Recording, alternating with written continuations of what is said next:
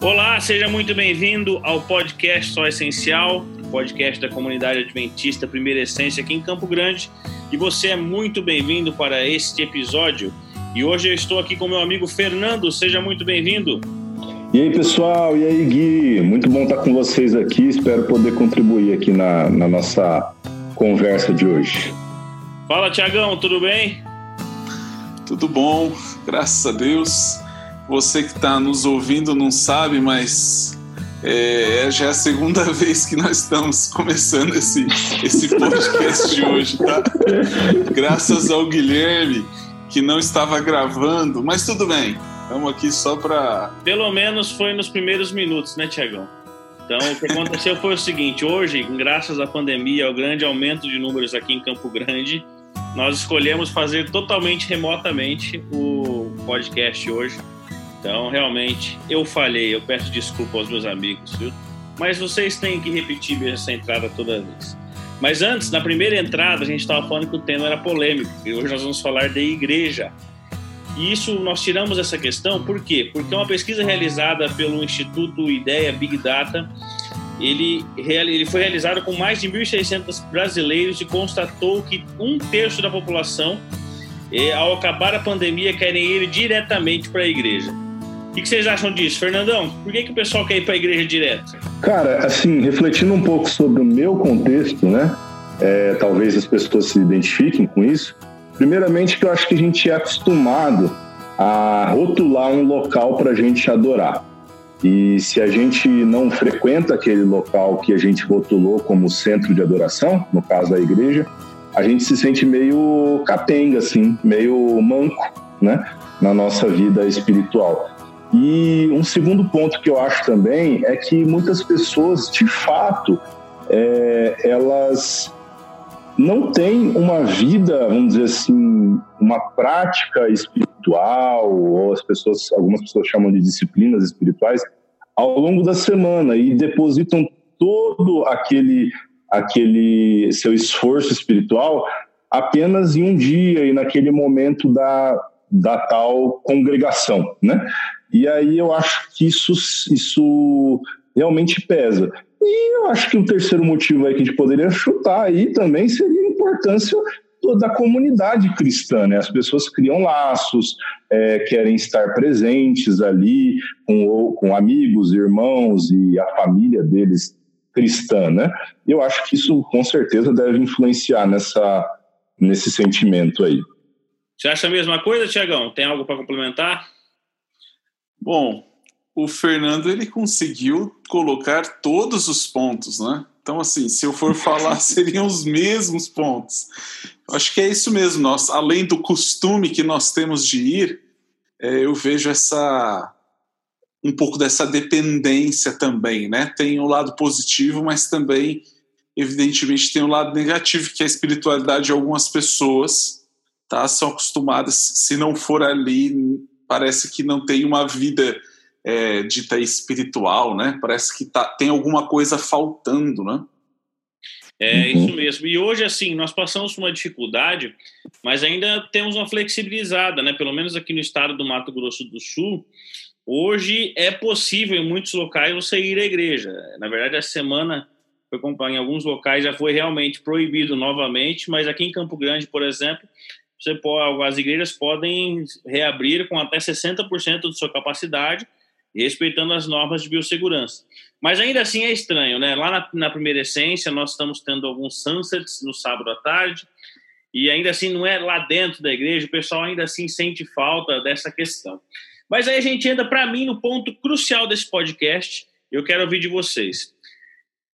Brothers, é possível nós sermos igreja nesse momento? Ou melhor, o que é ser igreja para vocês? Bom, eu vou começar falando para o Tiagão não precisar rebater. É, o, é, eu acho assim que isso é o, o tema mais importante para a gente conversar aqui agora, nesse período de pandemia, é realmente discutir o que, que é o conceito de igreja para nós. E de acordo com a Bíblia, pelo menos se a gente for é, dar uma pesquisada assim geralzona, mas tem alguns textos aí chaves também para isso. Mas o templo de Deus, por exemplo, lá em 1 Coríntios 3,16, o templo de Deus somos nós, primariamente, né? Nós somos chamados, nós, nós que eu digo, cada indivíduo, cada cristão é chamado de o templo de Deus, né? Mas também é, nós podemos ver que a, a, o conceito de igreja no Novo Testamento ele está mais ligado às pessoas, né? Então, igreja no Novo Testamento é mais vinculado a pessoas em si. O que, que isso reflete para você, Tiagão? Não, com certeza, Gui. É, igreja no, no, Novo Testamento, especialmente no Novo Testamento, está vinculado a, ao ajuntamento de pessoas, né? Que vem da palavra eclésia. Então, você vê que a, as comunidades cristãs, quando elas começaram a ser formadas, elas não elas se formavam em suas casas, né? Essa, esse, esse conceito de, de ter um prédio, de ter um local é, em que você congrega, isso é, é muito mais recente na história. Tá, então nós entendemos que igreja no Novo Testamento ela estava fundamentada na questão da união entre os irmãos, tudo mais. Agora sim, é possível então eu nessa pandemia ser igreja? O que vocês acham? Eu acho que a gente pode continuar sendo igreja, principalmente se a gente levar a sério é, alguns mandatos, alguns princípios do, do, do, de Jesus e, e, dos apóstolos também, né? É, que dizem respeito à nossa é, espiritualidade prática todos os dias, entendeu? A nossa espiritualidade com a nossa família, porque já que nós vamos praticamente ficar mais tempo em casa, é uma oportunidade da gente recuperar essa, essa comunhão né, é, entre a própria família e Deus, né? E também a gente pode usar coisas que antigamente eles não tinham, que são essas ferramentas tipo essa que nós estamos usando aqui, para nos aproximarmos um pouco dos que não são da nossa família, mas que são, vamos dizer assim, da nossa grande família espiritual, né? da nossa igreja, né? Vamos dizer assim. Beleza, então vamos para um guia prático, Tiagão, me ajuda aí. Como é que eu vou ser igreja hoje e como eu vou ser igreja no sentido de igreja ambulante fora também dessa pandemia?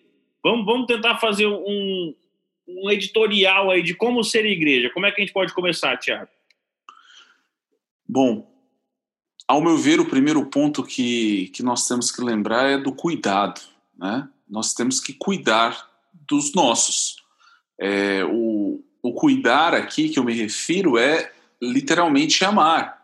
Então, quando nós olhamos como, como a igreja se comportou em seu início lá em Atos, nós vemos a igreja cuidando das necessidades daqueles que não tinham, cuidando, por exemplo, nós temos o, o é, todo um trabalho de diaconia é, para cuidar, por exemplo, da, das viúvas. Tá?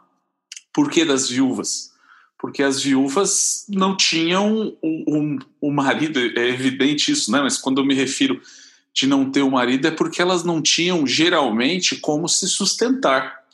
Então, como elas não têm como se sustentar, a igreja entra nesse ponto. E hoje nós temos que nos ajudar mutuamente. Alguns de nós têm certa estabilidade financeira, outros de nós podem estar passando algum tipo de momento é, mais complicado financeiramente. Cabe a nós todos é, nos ajudar, entendeu? É, quer seja financeiro ou quer seja, por exemplo, emocional, não?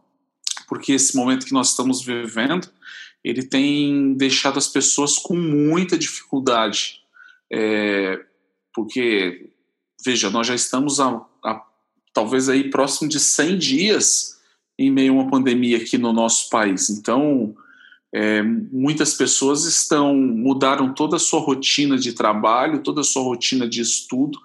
É, veja, até mesmo como o Fer bem, bem ressaltou, mudaram a sua rotina até mesmo dos encontros sociais que, por exemplo, a igreja permite. Né?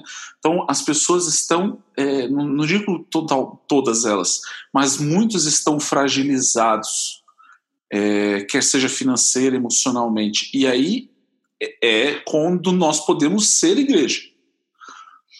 o Fer também destacou um ponto interessante, né? Porque é, nós estamos vivendo um momento que, que nós temos consciência da pandemia que estamos vivendo e da, da consciência de como é, tentar frear isso, que é através do isolamento. Até agora, essa é a melhor solução que nós temos. Só que esse isolamento, devido ao nosso o tempo que nós estamos, ele pode ser diminuído, por exemplo, através dessa reunião que nós estamos fazendo aqui pelo Zoom, entendeu?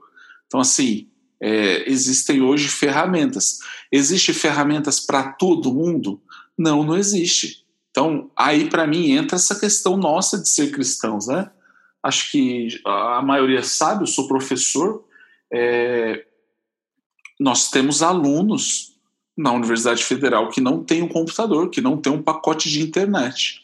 Então, assim, como cristãos, é, nós podemos tentar facilitar esse tipo de coisa, né? Sendo que hoje é um bem essencial aí, uma necessidade essencial.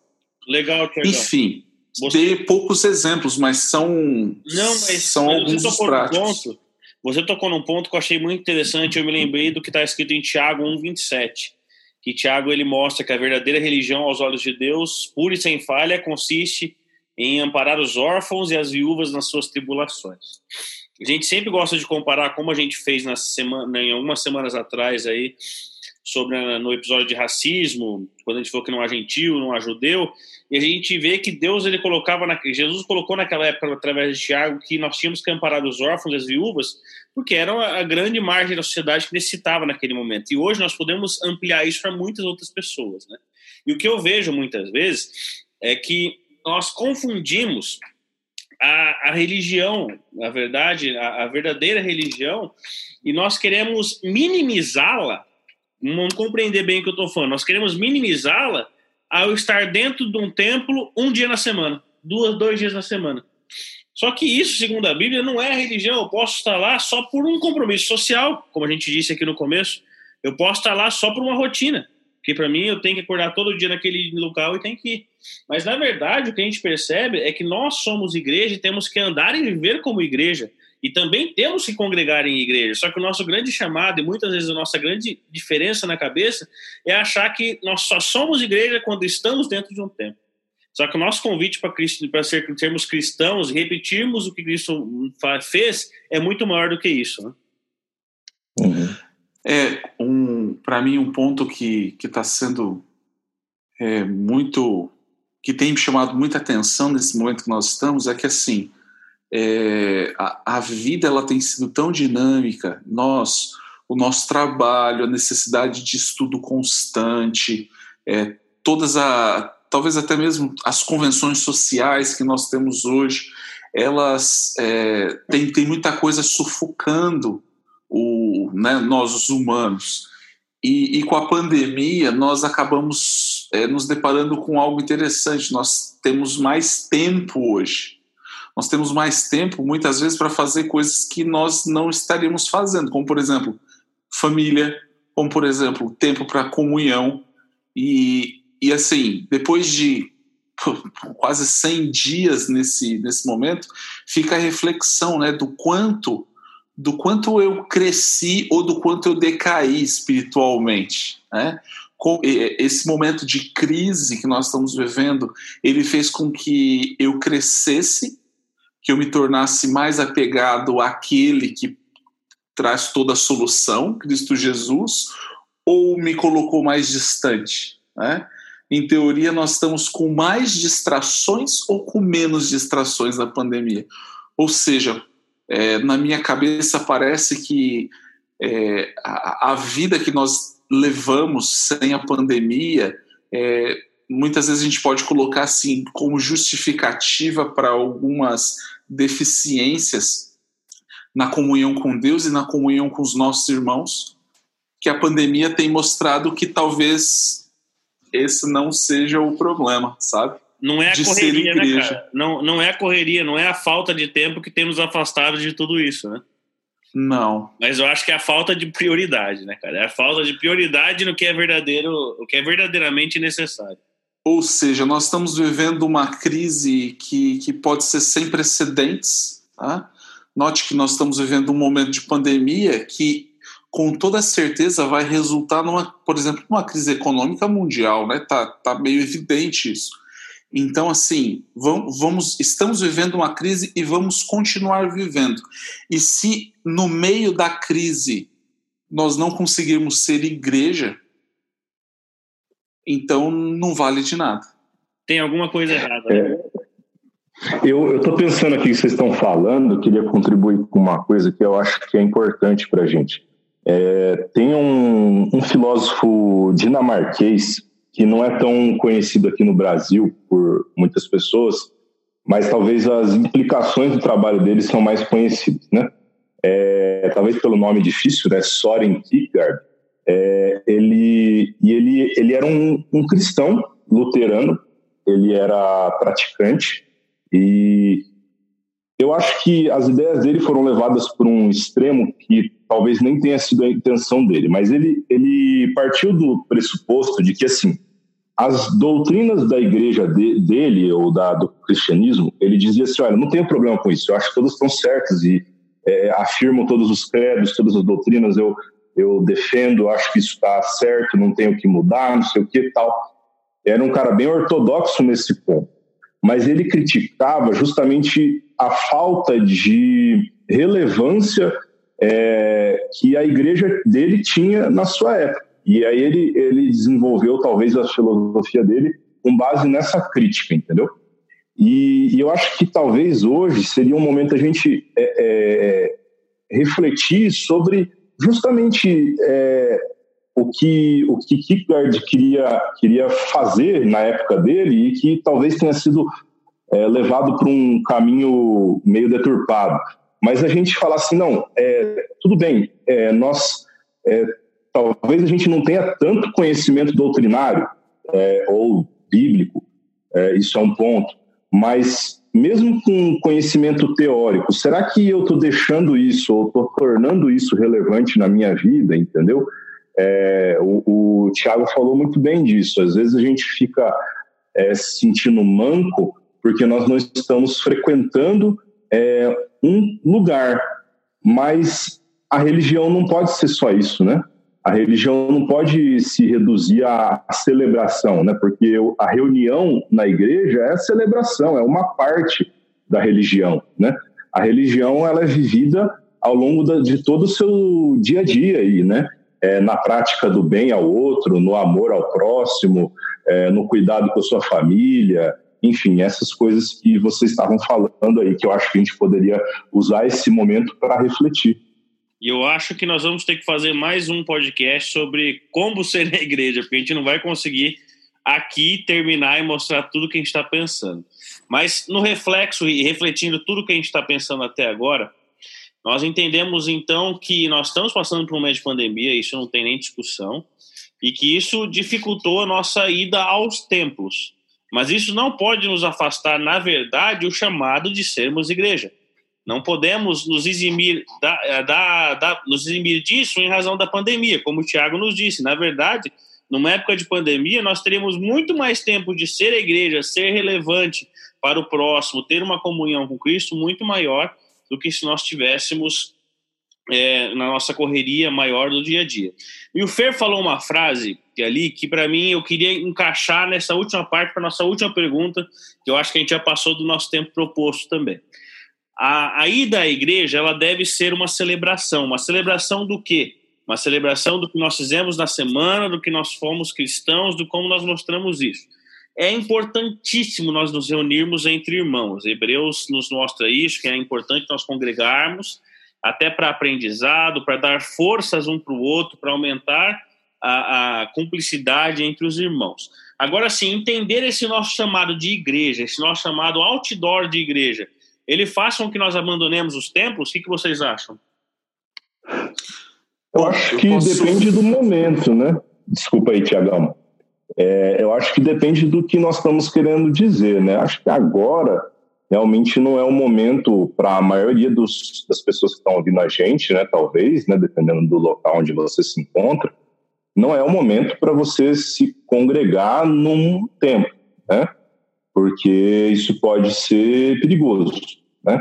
Mas eu eu não acho que necessariamente, na minha opinião, não acho que necessariamente implica em que você deve abandonar a reunião entre os irmãos. Até porque é, você pode reunir com irmãos, como eu falei lá no começo, se reunindo para congregar com a sua família, né? E se naquele, naquela circunstância específica é o que você pode fazer, ali é um templo, ali é uma igreja, ali é, Jesus vai estar presente, não é isso que ele prometeu? Então, é, ali você pode fazer sua celebração. E quando as coisas normalizarem, não sei quando, não sei como vão se normalizar, e pudermos congregar fisicamente é, em um ambiente maior, tudo bem, isso eu acho que não tem problema, né? É, o que o, o, que o Fer falou né, foi resumindo aí Hebreus 10, 25, né, nos lembrando que nós não, de, não devemos deixar de nos reunir como igreja, né, como, como se tem costume e tal. É, mas uma coisa me chama atenção, sabe? Eu vou, é, eu concordo com certeza com o que o Fer falou. A, a igreja em si, a igreja, o templo em si, não, não é um problema, né? é, ele é um problema agora de questão de, de saúde. Porém, se a gente refletir um pouco na, na história bíblica, se a gente pensar um pouco na, na história da nação de Israel e talvez colocar até mesmo no foco a questão do templo, é, a Bíblia é muito clara em mostrar que em vários momentos Deus permitiu que eles não tivessem mais acesso tanto a Jerusalém quanto ao templo para que houvesse crescimento, para que houvesse uma consciência de que aquele local ele é menos importante do que o senhor daquele local. Quantas vezes o povo de Israel se é, trocou as bolas e, e, começou a pensar que o templo era o importante? Né? A gente vê reis de Israel levando, por exemplo, o, os utensílios do templo, achando que os utensílios do templo iriam fazer eles ganhar as guerras. Sendo que quem faz ganhar as guerras é o Deus do templo, entendeu? E se o Deus do templo permitia em determinados momentos que ele avisava, ei, levem, para que os povos lá saibam que eu estou ali, eu vejo da mesma forma a igreja, ou seja, não estou dizendo que há algum tipo de, de nessa pandemia, ah, é Deus mandando uma pandemia. Não, eu não, eu não penso dessa forma. Mas reflita que talvez seja um momento para que a gente também cresça, para que a gente possa entender um pouco mais é, que não é a, o templo o importante, mas sim é a razão pela qual que o Fer bem ressaltou o pela qual nós vamos ao templo, que é para adorá-lo. É isso aí, pessoal. Acho que tentamos por cima e relatar um pouco da igreja. Com certeza nós teremos outros episódios, não só sobre igreja, mas sobre missão, que vai linkar um pouquinho com o que a gente falou aqui. E eu te convido para continuar seguindo o nosso podcast, continuar nos ouvindo. E em especial nessa semana que você possa viver a igreja, mesmo muitas vezes proibido de entrar na igreja. Deus te abençoe. Até o próximo episódio. Tchau. Falou. Falou.